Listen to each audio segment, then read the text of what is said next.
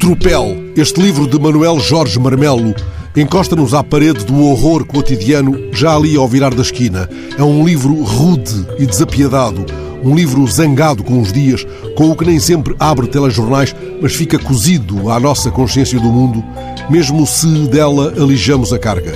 É um livro que não dá ao leitor folga para respirar. Logo na primeira frase dita por Hieronymo Victor, pai do narrador, se temos os ursos, não entres na floresta. Este adágio de caçador não se refere, como lhes é lembrado, a animais ou a árvores reais.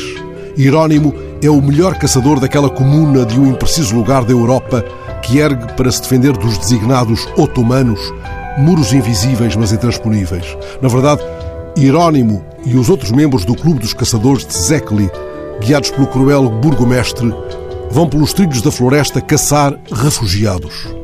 A quando da primeira batida aos otomanos, o pai do narrador disse-lhe: Vê como eu mato e faz igual. Acabarás por aprender. O livro leva-nos num dilacerante tropel ao centro da clareira onde a desumanidade faz ponto de mira. Ao fim de algumas páginas iniciais, seguindo os trilhos deixados na própria escrita de Manuel Jorge Marmelo por indizíveis animais noturnos, Parei, fiquei alguns minutos escutando a batida do meu próprio coração e dei comigo a pensar se bateria do mesmo modo o coração de um leitor rendido, porventura, ao discurso do ódio que percorre este tempo num tropel insano. O autor explica, em tempo útil, que este lugar, que os mapas aliás nos revelam, só existe na literatura, embora cada vez mais próximo da soleira da nossa porta. Por isso, este tropel sacode-nos, confrontando-nos de um modo implacável, sem margem para meias tintas, com a visão do mundo dos caçadores de homens, os fiéis do burgomestre.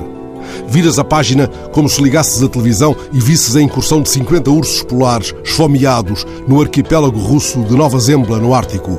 Empurrados pelas alterações climáticas, os ursos passaram a devorar golfinhos antes de procurarem as lixeiras urbanas, semeando o pânico entre os 3 mil moradores da ilha.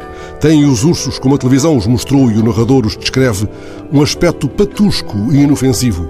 Mas, observa ainda o narrador, no folgo seguinte de um tropel insano, qualquer caçador sabe que não se pode confiar na inocência aparente dos ursos ou dos otomanos. Está a acontecer, cada vez mais próximo da soleira da nossa porta, cada vez mais perto do nosso ódio, do nosso medo, da nossa indiferença.